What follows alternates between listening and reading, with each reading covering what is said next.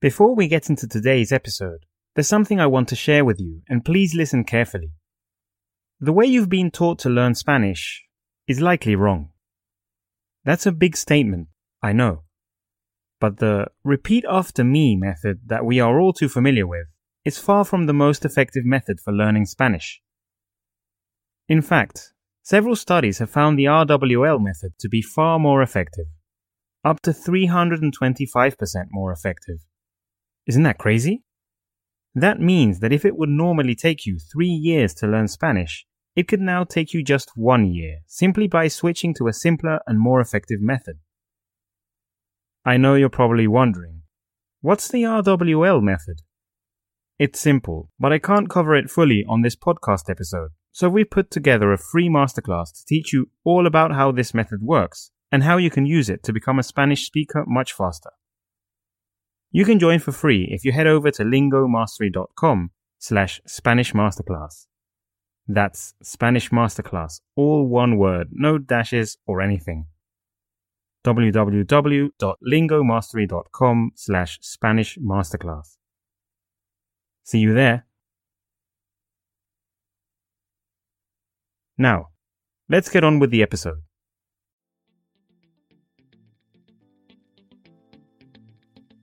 Welcome to the Learn Spanish with Stories podcast by Lingo Mastery. As always, we help you master your Spanish like a native. Using a combination of storytelling and the reading while listening technique, you will learn Spanish much faster than with other methods. And don't forget about our 5-day free Spanish masterclass. You can find it on lingomastery.com slash Spanish masterclass. That's lingomastery.com slash Spanish Masterclass. And now, on to the episode. Every nation in the world has gone through ups and downs. Some have managed to rise and emerge to become superpowers, even after terrible wars, while others have continued to deteriorate, leaving their inhabitants no choice but to emigrate. Venezuela is one such case a nation with impressive natural wealth and almost entirely dependent on oil revenues, yet mired in the worst socioeconomic and political situation in the entire continent. This is the second episode of Learn Spanish with Stories Season 2, and today we are going to talk about how an incredibly wealthy and powerful nation was brought to its knees, all thanks to a failed political philosophy led by resentful men and women spouting empty promises. More specifically, we will tell the story of dictator Nicolas Maduro and his government, the worst thing that has happened to Venezuela since its colonization. Today, Venezuela has become a hostile nation to its own people, turning into a territory from which more than 6 million people have migrated, according to the UN Refugee Agency, UNHCR. So, as the current scenario stands, what will the situation be like for Venezuelans in the next decade? Will they reclaim the land that represents their home? What will happen to the next generations of this broken country if the crisis continues? Let's find out in this episode. Episodio 2. Nicolás Maduro y la destrucción de un país. Nicolás Maduro Moros. ¿Este nombre te suena? ¿Te es familiar de alguna manera? Probablemente sí. Tal vez lo has escuchado en las noticias o leído en los titulares sobre algún suceso en Venezuela. La pregunta ahora es, ¿quién es realmente este hombre? ¿Es el presidente más incompetente que ha visto cualquier nación del mundo? ¿O es el artífice más calculador detrás de la destrucción de un país? Y, aún más importante, ¿realmente es el presidente de Venezuela el día de hoy? Puede que resulte bastante polémico este tema, ya que la política en muchas ocasiones despierta los fanatismos más irracionales y crea los odios más absurdos. Es que incluso la política ha separado familias enteras a lo largo de los siglos. Así que, para empezar esta turbulenta historia debemos irnos hacia atrás, pero no literalmente. Solo es necesario que volvamos unos años en la historia para saber dónde comenzó todo, cuando sucedió el principio del final en esta nación suramericana.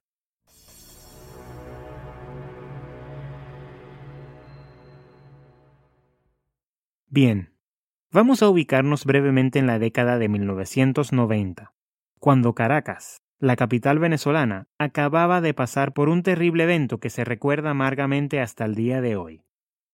Se trató de El Caracazo, un acontecimiento marcado por huelgas y destrozos en esta ciudad, que luego se extendió a otras, y cuyo detonante fue un aumento en los precios del transporte y otros servicios básicos por un incremento en el costo de la gasolina.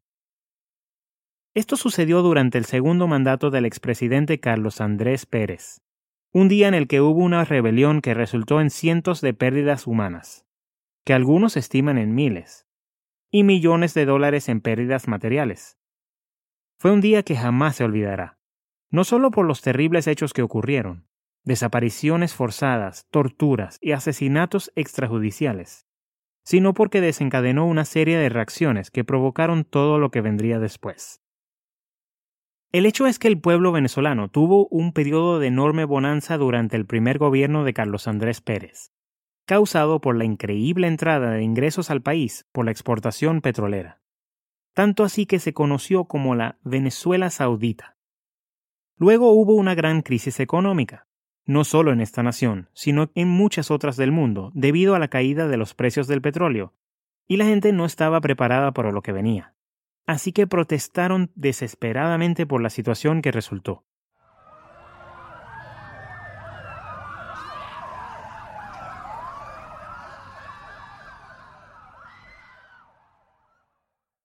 Por supuesto, después hubo mucho descontento social y político, lo que provocó que el entonces líder izquierdista y militar entrenado, Hugo Chávez Frías, quien había fundado clandestinamente un movimiento sociopolítico de izquierda, intentar un golpe de Estado. Sucedió en el año 1992 y, aunque algunos de los demás militares que estaban bajo sus órdenes sí lograron controlar los puntos críticos que se habían planteado en el plan conocido como Operación Zamora, Chávez no logró su propósito. El comandante de esta estrategia no tuvo éxito en derrocar a Carlos Andrés Pérez del poder, y por esta razón terminó en la cárcel, no sin antes entregarse y declarar ante los medios de comunicación su famoso discurso en el que decía, y este mensaje bolivariano va dirigido a los valientes soldados que se encuentran en el regimiento de paracaidistas Aragua y en la brigada blindada de Valencia. Compañeros, lamentablemente, por ahora los objetivos que nos planteamos no fueron logrados en la ciudad capital. Es decir, nosotros acá en Caracas no logramos controlar el poder. Ustedes lo hicieron muy bien por allá, pero ya es tiempo de evitar más derramamientos de sangre. Ya es tiempo de reflexionar, y vendrán nuevas situaciones, y el país tiene que enrumbarse definitivamente hacia un destino mejor. Así que, oigan mi palabra, oigan al comandante Chávez, que les lanza este mensaje para que, por favor, reflexionen y depongan las armas porque ya, en verdad, los objetivos que nos hemos trazado a nivel nacional es imposible que los logremos. Compañeros, oigan este mensaje solidario. Les agradezco su lealtad, les agradezco su valentía, su desprendimiento, y yo ante el país y ante ustedes asumo la responsabilidad de este movimiento militar bolivariano.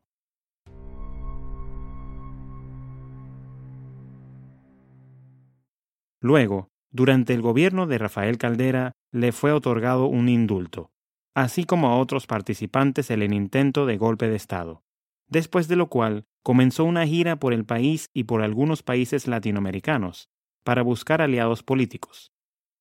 Entonces inició un movimiento izquierdista con el que hizo toda su campaña para impulsar su candidatura a la presidencia de la nación. Y, en el año 1998, ganó las elecciones recibiendo el nombramiento justamente de Rafael Caldera. Pero este no es un episodio sobre Hugo Chávez, sino para que conozcamos un poco más del contexto donde empezó la carrera política de Nicolás Maduro. Pues, mientras todo esto sucedía, Maduro se hallaba trabajando como chofer de autobús. Aunque previamente había sido empleado en el metro de Caracas, fue siendo chofer de autobús cuando inició su función como sindicalista no oficial de esta organización de transporte. En ese entonces ya era seguidor de las ideas del partido político fundado por Chávez, e incluso comenzó a visitarlo durante su estadía en la cárcel. A raíz de estos encuentros se convirtió en un activista para promover la liberación del comandante de la fallida Operación Zamora y, luego de que éste fue liberado, el impulso de su partido y campaña política para convertirse en el próximo presidente. Maduro realmente era un fiel seguidor de Chávez y se hallaba en su círculo más cercano desde antes de ser la figura que fue posteriormente. Y así fue como se ganó su confianza y su respaldo, para ir escalando cada vez más en su carrera, pues pasó de ser sindicalista a diputado en la Asamblea Nacional, entre otros cargos que incluían su participación en distintas comisiones políticas en diferentes ámbitos.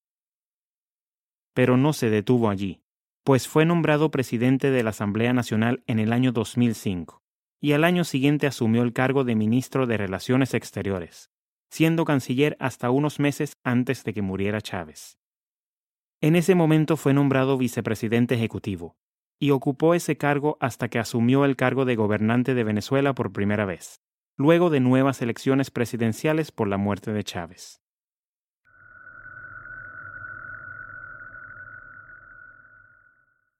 En el año 2011, Hugo Chávez había anunciado que estaba siendo tratado en La Habana, la capital de Cuba, de un tumor canceroso, algo que se seguiría desarrollando en los siguientes meses hasta causarle la muerte en el año 2013 oficialmente.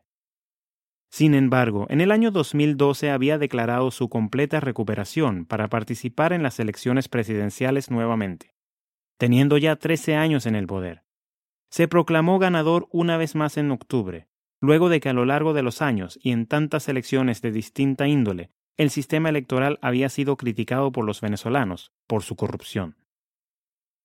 El día 8 de diciembre de 2012, en una cadena nacional como las que acostumbraba dar, el presidente Chávez hizo las siguientes declaraciones. Yo quiero decir algo, aunque suene duro, pero yo quiero y debo decirlo. Sí, como dice la Constitución, se presentara alguna circunstancia sobrevenida que a mí me inhabilite, óigaseme bien, para continuar al frente de la presidencia de la República Bolivariana de Venezuela, bien sea para terminar los pocos días que queden, y sobre todo para asumir el nuevo periodo para el cual fui electo por ustedes, por la gran mayoría de ustedes. Si algo ocurriera, repito, que me inhabilitara de alguna manera, Nicolás Maduro en esa situación debe concluir como manda la Constitución, el periodo, sino que mi opinión firme, plena, irrevocable, absoluta, total, es que en ese escenario que obligaría a convocar elecciones presidenciales, ustedes elijan a Nicolás Maduro como presidente de la República Bolivariana de Venezuela. Yo se los pido desde mi corazón. Es uno de los líderes jóvenes de mayor capacidad para continuar, si es que yo no pudiera. Dios sabe lo que hace con su mano firme, con su mirada, con su corazón de hombre del pueblo, con su don de gentes, con su inteligencia, con el reconocimiento internacional que se ha ganado, con su liderazgo al frente de la República dirigiendo, junto al pueblo siempre, y subordinado a los intereses del pueblo, los destinos de esta patria. Chávez se notaba bastante hinchado, y fue la última vez que hizo una aparición pública, y la última vez que se le vio con vida. Luego de que los venezolanos no volvieron a ver a un hombre que le gustaba pasar horas dando cadenas televisivas, que amaba aparecer en público y estar en eventos, viajar y hacer campaña por todos lados, por supuesto que empezaron las sospechas y especulaciones. Cuando ya no podían aguantar más, el gobierno anunció el 5 de marzo del año 2013 su muerte en una cadena nacional por todos los medios de comunicación,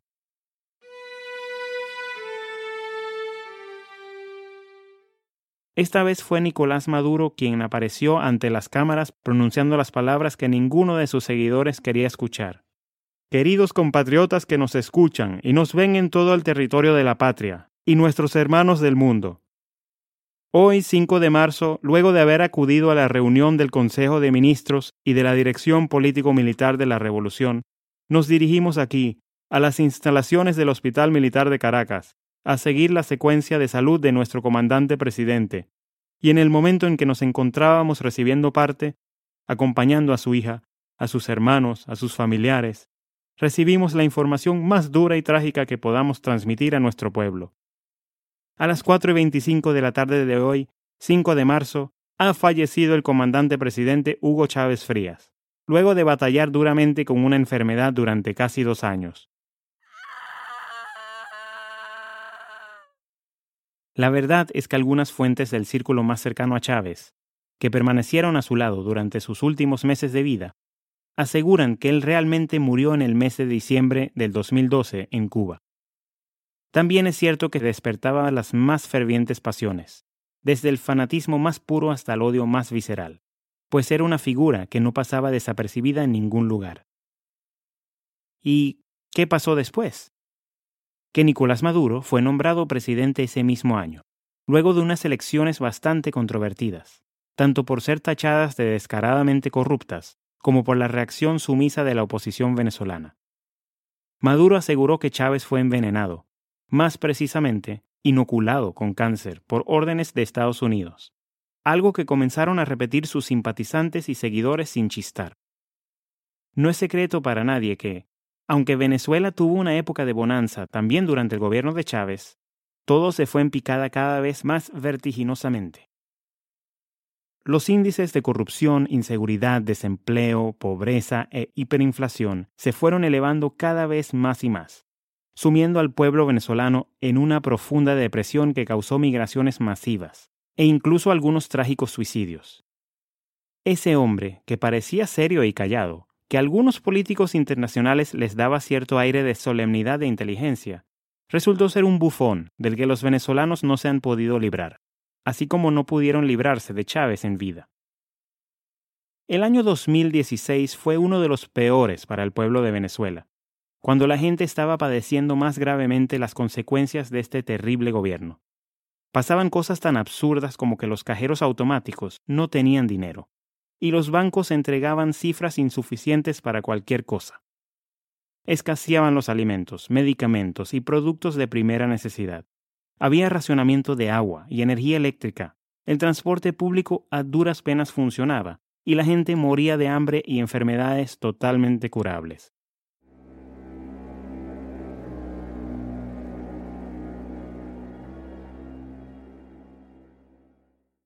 Sé que es difícil imaginarse todas las cosas que realmente sucedían en ese momento, pues parecen sacadas de una historia de ficción post-apocalíptica.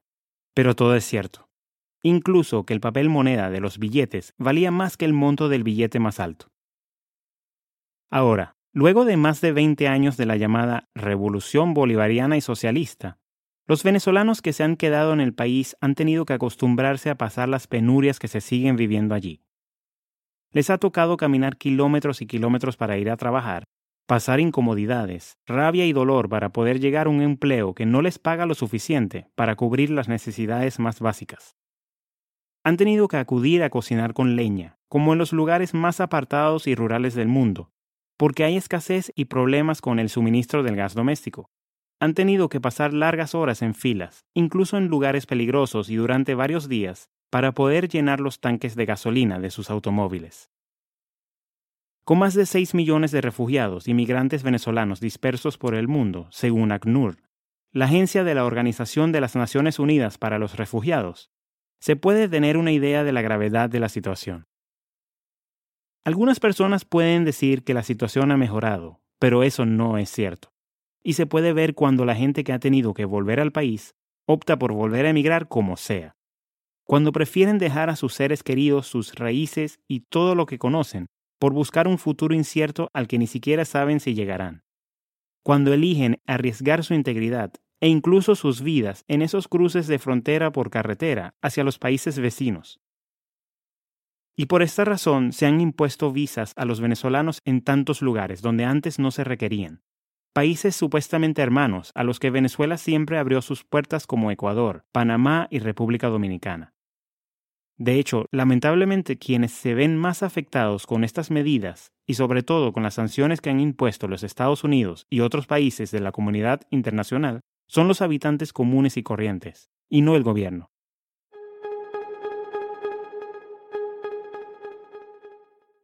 Y es que el gobierno de Chávez fue incompetente en muchos ámbitos, mostrando su megalomanía que rayaba en lo absurdo, pues llegaba a negar, por cinismo y no por desconocimiento, la realidad socioeconómica de la nación. Pero el gobierno de Maduro, que muchos tachan de ilegítimo, y el mismo Maduro, más que inepto, ha sido descarado, pues ellos se han llenado los bolsillos mientras la población sufre interminablemente. Este hombre ha sido el asmerreír de Venezuela y el mundo entero, diciendo frases como Cuando conocí al comandante Chávez, no dudé ni un milímetro de segundo para estar a su lado y decirle Usted, mande, que vamos hacia la victoria y cuente conmigo para siempre. O hay que meterse escuela por escuela, niño por niño, liceo por liceo, comunidad por comunidad. Meternos allí, multiplicarnos, así como Cristo multiplicó los penes, perdón, los peces y los panes. Me perdonan la expresión. E incluso dijo, Quiero decirles aquí, atención, comerciantes de este país, pequeños y medianos, esos comerciantes que ustedes conocen son tan víctimas del capital, de los capitalistas que especulan y roban como nosotros, porque a ellos los exprimen los llamados proveedores y mayoristas, los exprimen en los centros comerciales, son exprimidos doblemente. Maduro hasta se ha burlado de los que le dicen maburro, pero sigue llevando a Venezuela por un precipicio. Después de tantos intentos que han hecho los venezolanos conscientes, esos que no se dejan comprar la conciencia con los míseros bonos monetarios que entrega el gobierno periódicamente, esos que sí han protestado la violación de los derechos humanos, incluso el derecho a la identidad, pues es toda una odisea obtener un pasaporte. ¿Qué pasará con este hermoso país que alguna vez fue tan rico y próspero? Se necesita más que una voluntad férrea de salir adelante más que el hambre de libertad que han tenido los venezolanos durante décadas, más que conciertos por la paz y recaudaciones para ayuda humanitaria. Después de las protestas en los años 2014 y 2017 y el fallido intento de Oscar Pérez de que los venezolanos se rebelaran contra su dictador, pues fue asesinado al tratar de hacer que los militares se rebelaran, realmente cada vez es más complicado saber qué tiene que pasar para que Venezuela vuelva a ser un país relativamente normal. Por último, que quede claro que las sanciones estadounidenses no son las causantes de la crisis en Venezuela, como alegan muchos simpatizantes de comunismo en el mundo. Digo esto porque las sanciones únicamente tienen como objetivo a altos funcionarios del gobierno venezolano, y Estados Unidos sigue siendo el mayor exportador de bienes a Venezuela. Que no quede duda, la crisis en Venezuela es consecuencia de la mala gestión política chavista y madurista. Queremos ver una Venezuela libre, como siempre lo fue. Un país exitoso que importa talento en vez de perderlo día a día. Queremos que esta crisis acabe de una vez por todas.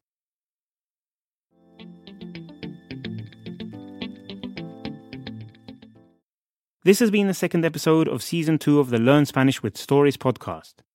Nicolás Maduro y la destrucción de un país. Did you know the real reasons behind Venezuela's crisis? Do you now properly understand what Maduro has done to the nation? The following is a section of questions for you to test your knowledge on the story, to make sure that you've understood everything. Are you ready? Let's go.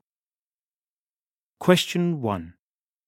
¿Cómo se llamó el evento que estuvo marcado por huelgas y destrozos en Caracas durante el segundo mandato de Carlos Andrés Pérez?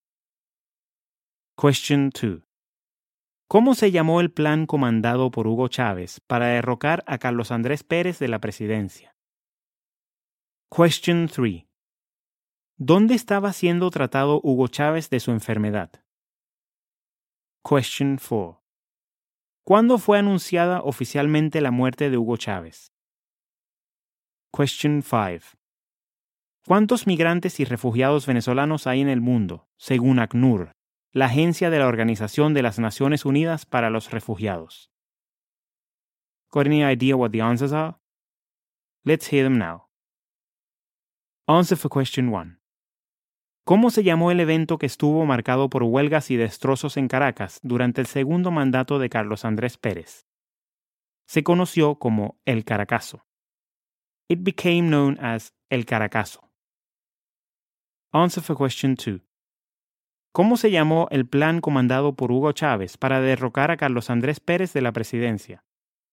Se conoció como Operación Zamora. It became known as Operation Zamora. Answer for question 3. ¿Dónde estaba siendo tratado Hugo Chávez de su enfermedad? En La Habana, la capital de Cuba. In Havana, the capital of Cuba. Answer for question 4. ¿Cuándo fue anunciada oficialmente la muerte de Hugo Chávez? El 5 de marzo de 2013. March 5, 2013. Answer for question 5. ¿Cuántos migrantes y refugiados venezolanos hay en el mundo, según ACNUR? Más de 6 millones de personas hasta ahora. More than 6 million people so far. Now it's time for the summary of the story. Venezuela has had periods of real economic bonanza, in which its main source of income, oil revenues, has made possible a great prosperity that has been felt throughout the country. However, the terrible event known as El Caracazo, triggered by an increase in the cost of living, had as one of its consequences the popular discontent that paved the path that brought Venezuela to its current state of disaster. In 1992, Hugo Chavez attempted to carry out a coup d'etat to overthrow Carlos Andrés Perez, who was the president during El Caracazo, but it failed. Due to this, Chavez was imprisoned, but a pardon later granted by the president Rafael Caldera freed him and helped him to begin his political campaign nationally and internationally. Then he would win the presidency, and by his side, even while in jail, entered Nicolás Maduro, who would become his successor. Although Venezuela also had its period of apparent prosperity during the Chavez government, everything started to go downhill, something that became even worse after Maduro became president. During the mandate of Maduro, a man who has been a complete buffoon to Venezuelans and the international community, Venezuela's situation has worsened even more, presenting situations that seem unreal, such as shortages of basic necessities, constant failure of basic services, and even the violation of human rights. What will happen with this situation after more than 20 years have passed since this corrupt, cynical, and incompetent government took power, from which Venezuelans have desperately wanted to free themselves? Is there a future for Venezuela? And that's all for today. We want to thank you for tuning in to our Learn Spanish with Stories podcast and invite you to check out the transcript and English translation on podcast.lingomastery.com. You can also listen to us, subscribe, and leave a lovely review on iTunes, Spotify, or whatever other platform you are using.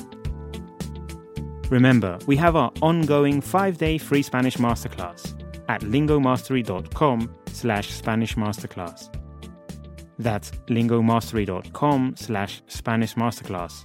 Don't miss out. See you in the next episode, Spanish learner.